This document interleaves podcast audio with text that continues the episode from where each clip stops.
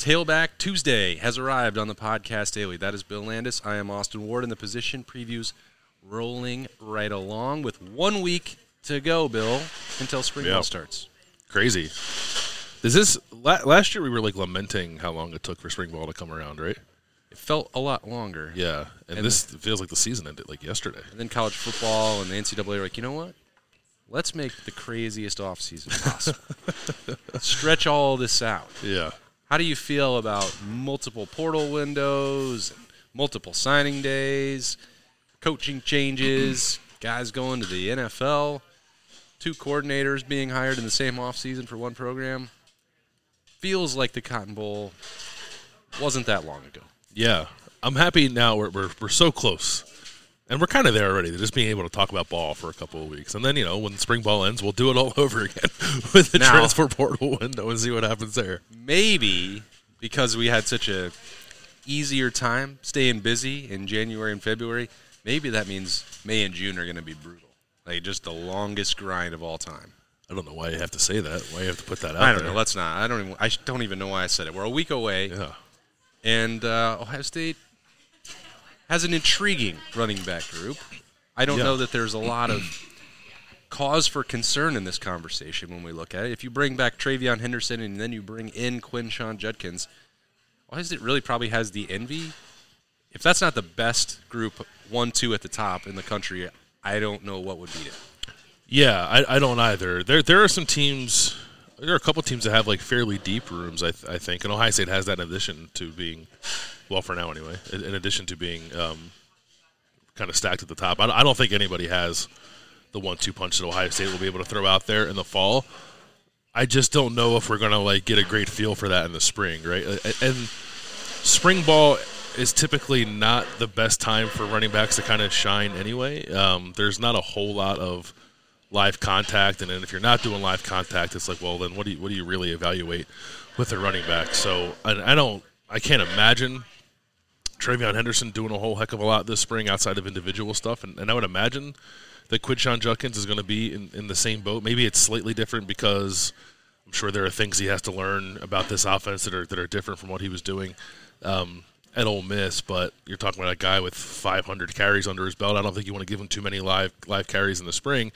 So it's probably more about Dallan Hayden and more about the the younger guys in in the room. Um, uh, but I guess I say that as a way of like, if we go through the spring and you're not hearing a whole lot about TreVeyon Henderson and about Quinshon Judkins, There's a good reason for that. Just wait, just just wait, just wait until August and September. Uh, that'll be the time for those guys to shine. I think. Yeah, this this question, I guess, for the coaching staff probably wouldn't be that difficult to answer. Like, how much do they need to be out there to learn if there are going to be changes to Ohio State's rushing attack with Chip Kelly and then reuniting with Justin Frye and getting some of the impact, input from Ryan Day, like what they want it to look like? If they're doing some things differently than in the past, then TreVeyon Henderson and Quinshon Judkins need to execute some of that. Sure.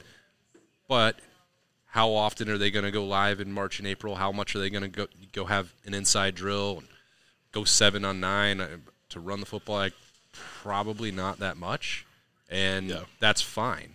Uh, both of those guys have played enough football that if you just alter one or two steps, they're probably going to pick it up okay. I would I would think so. Yeah, yeah. They're I mean they're practically pros at this point with the amount that both of them um, have played and like and TreVeyon like you know you gotta you gotta keep the injury thing in mind there too. You don't you don't want to you know expose him to anything unnecessarily in spring ball. So I'm su- I'm sure they won't. There probably will be like when we when we had these conversations we're like oh it's spring's not for this guy or this guy's going to have a later spring. Like they're still doing stuff. Like I don't I don't want to make it sound like for the entire month of, of or two months of March and, and April, those guys are just like hanging out with umbrella drinks on the sideline, right? they're they're going through individual periods. Um, and even in live scrimmages, like they'll do some stuff. I think, like I, I think, like Marvin Harrison last year in uh, like live scrimmage would like do the first series of plays, and then he would go get his umbrella drink, right? But but prior prior to that, he's going through all the drills like like everybody else is. So like there's still work to be done, and there probably is, even for TreVeyon, some something to learn with with whatever tweaks Chip Kelly might be bringing to the run game, and certainly that's true for for Quinshon Judkins. But I I think the majority of the competitive like game like snaps that happen this spring will go to Dallan Hayden, um, Sam Williams Dixon, and James Peoples. Like, I forgot James Peoples' name. For, I want to call him Jonathan Peoples. Like that's not right. James Peoples. So so I think it's more about them. And there's like, you know, there's walk-ons in there too who, who will get carries as well. So they're not going to be suffering from a lack of depth this spring. Ohio State um, at the running back position, but they'll they'll want to protect their guys, and, and I think it's actually good. Like it'll be a good showcase for for Dallan Hayden to probably show like that he should not be a forgotten man in this conversation, right? And, and it kind of feels like he is, and it's really no fault of his own. Um, there's just a, you know there's some star power ahead of him at the position, and, and he didn't play a, a, whole lot last year. The red shirt thing like remains remains odd, but he's still here, and, and probably will at times throughout the spring kind of feel like he's the number one running back, right? I think he'll get the highest volume of carries, snaps, reps throughout camp, and compared to Quinshon Judkins and TreVeyon Henderson, he would need that more. Uh, even though he's going into year three, he's got two years of, of practice snaps under his belt. Last year was just such a, an oddity, to, to borrow your, your term there. I, sometimes I feel like I'd go even further, and I just felt like it was downright bizarre because Dallan Hayden, the rushing skills and athleticism that he's shown when he's got on the field, and even last year, 19 carries, 110 yards, and a touchdown in the three games that he played. One of those games – he didn't get a carry at all. So it, all of that really came in two games of work. They they weren't the kind of snaps to be like, well, this maybe by the time this guy's a fifth year senior, he's going to be really good. No, he was already good. Already good. and he was he had those back to back 100 yard games when Ohio State needed it as a true freshman in, in November, like late in the year. Uh, you know, lots of people could do that to Indiana maybe or Maryland, but the Maryland stuff especially came in like one half of work he has shown that. I know that the the conversation always comes back to well, can can he pick up blitzes? Can he block? Can he do the all encompassing things that Ohio State needs at running back? And like, if that's how they, they truly feel that it was to the detriment of the program to not put him out there in significant moments, like they're the coaches and they know better. Yeah. It felt like there were things that he could have done last year to at least help them on the ground at times. If he couldn't do everything, that's fine. Use him in the situations that play to his strengths because I don't feel like saving a year of eligibility is going to work out for Ohio State. The only way that I can even imagine it, like this this guy's got a red shirt, is if like Dallan Hayden elects to leave and then plays somewhere else for a year or multiple years. Like I, I don't think, and that's I'm not I'm not trying to get too far down the road that Dallan Hayden would be staying at Ohio State for five years in any circumstance. Neither do I. I you do bring up a good point though like in, in this new world where you can transfer kind of freely without consequence that probably is something that's in the back of guys minds and i'm not i'm not saying that like Dallan Hayden asked the staff to redshirt because of that because I thought it was pretty clear that he wanted to play more than he did last year. Um, and I'm not saying that Ohio State redshirted Dallan Hayden like out of the kindness of their heart to give him that extra year, but it is something that comes into play. I suppose it's something you have to think about. Like it's Kyle McCord's going through a similar thing. Like he played one random game as a true freshman, and now he only has one year of eligibility left when he should probably have two. Um, so it's good for Dallan Hayden, I guess, to have that year in his back pocket if he decides he wants to go somewhere else, um, and still have what's it, three years from from now um, to continue playing college football. But yeah, I definitely agree with you that, that that would not be at Ohio State, and I don't really think Ohio State should be in the business of like honestly, like redshirting anyone. I, I mean, you know, if you don't think a guy's ready to play, then I'm not saying play him anyway. But if a guy like Dallan Hayden has showed you that he can play and you choose to redshirt him, that that's a little strange to me. Um, and it's been frustrating over the the last, I guess, just mostly last year. Like, I, I don't know that we ever got like straight answers. We're like trying to kind of like read between the lines on the pass protection stuff or like the ball security. The year stuff. before, yeah, yeah, which like I. I, still think like was not an issue. Like when we, we asked directly about it several times, like like oh no no no he, he doesn't fumble, it's fine. But then it keeps getting brought up again. So they've just kind of handled him in, in, a, in, a, strange way. Um, and I could credit Dallan Hayden for kind of keeping his head down and just going to work. Um, and I assume he'll do the same thing this spring. But I, I don't know. Even if he has like an excellent spring and looks the part as the guy who I, I think you're right will get the majority of the live scrimmage reps in, in that room.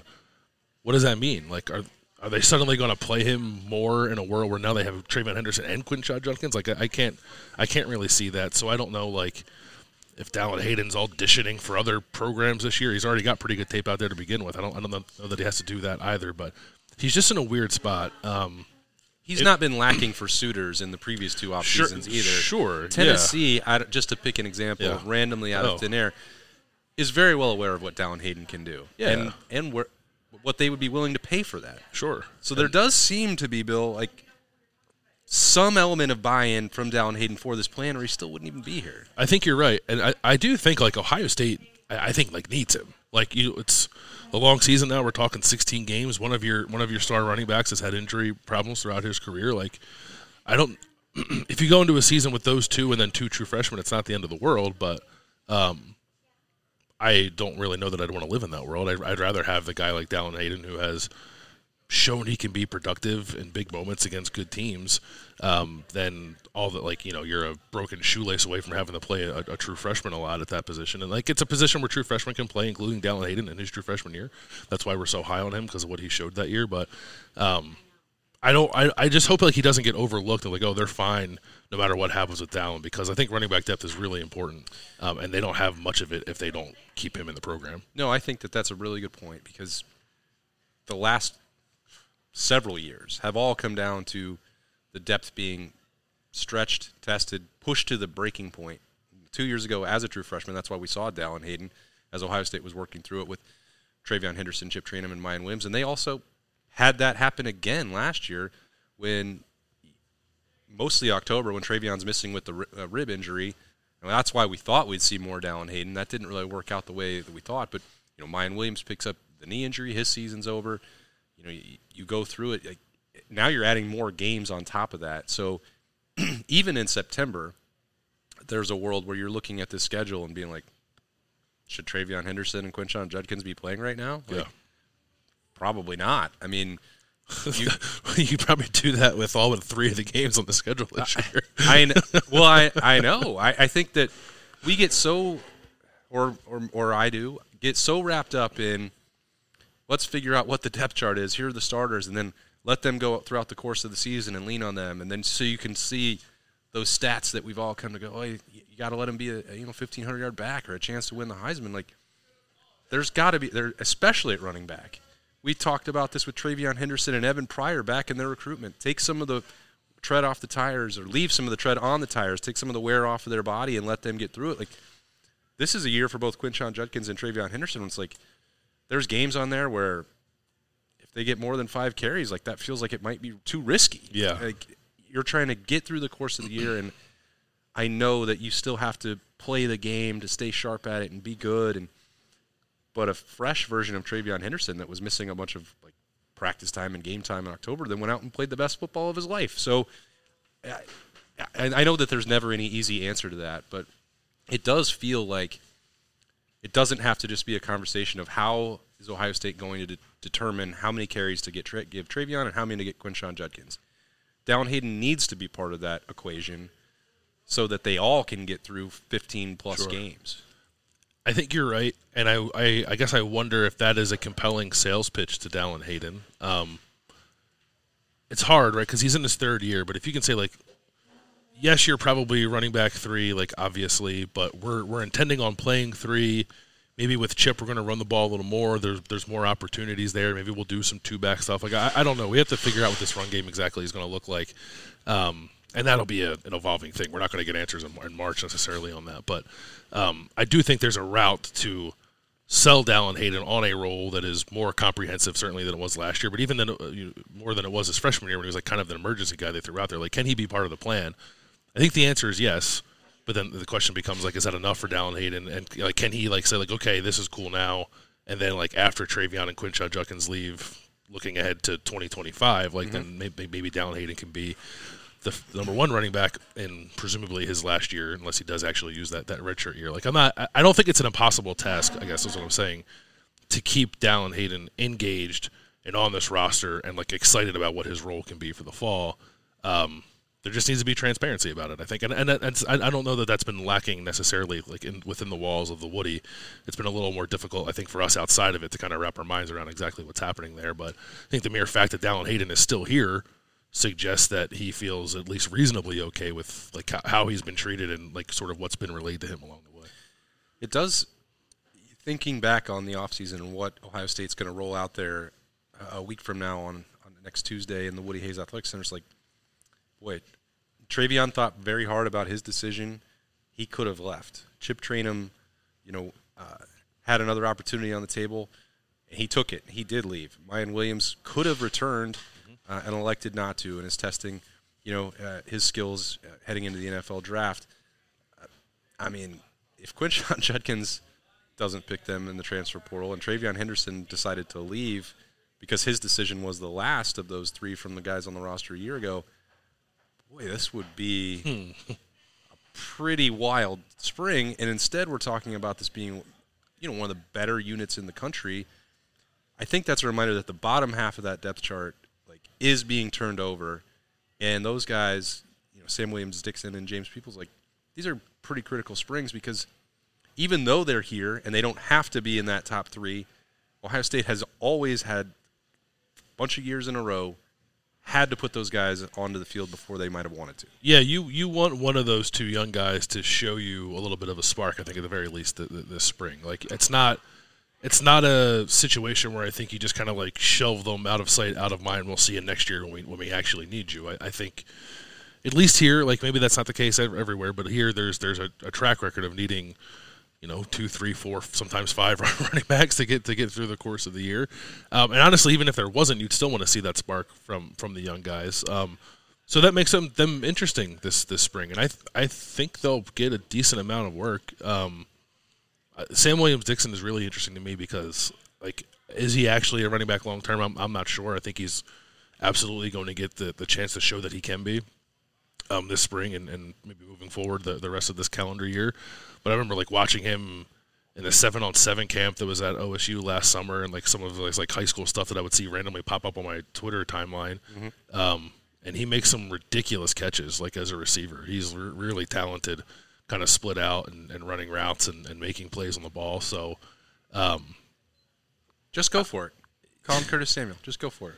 I mean, it is that kind of skill set. I'm uh, like seriously. I'm not trying to put too much on the kid, especially like you know, going to be like running back five this going into this year. I'm not saying like they, they're, Yeah. burying Curtis Samuel, man. Can you believe it? But they got to carve out that role. Bring bring back the pivot. yeah, right. But uh, they certainly don't need him to be the entire offense like Curtis Samuel was in 2016. um, but I think he has that skill set, and it's it's enticing. And I think there's like a little bit of, um, a, little bit of, of time and space here to kind of play around with that if you want to, because you don't necessarily need to just like pepper him with running back touches due to the nature of the room. So I'm curious what his spring looks like if he spends any time at all with the receivers or if he's only in the running back room.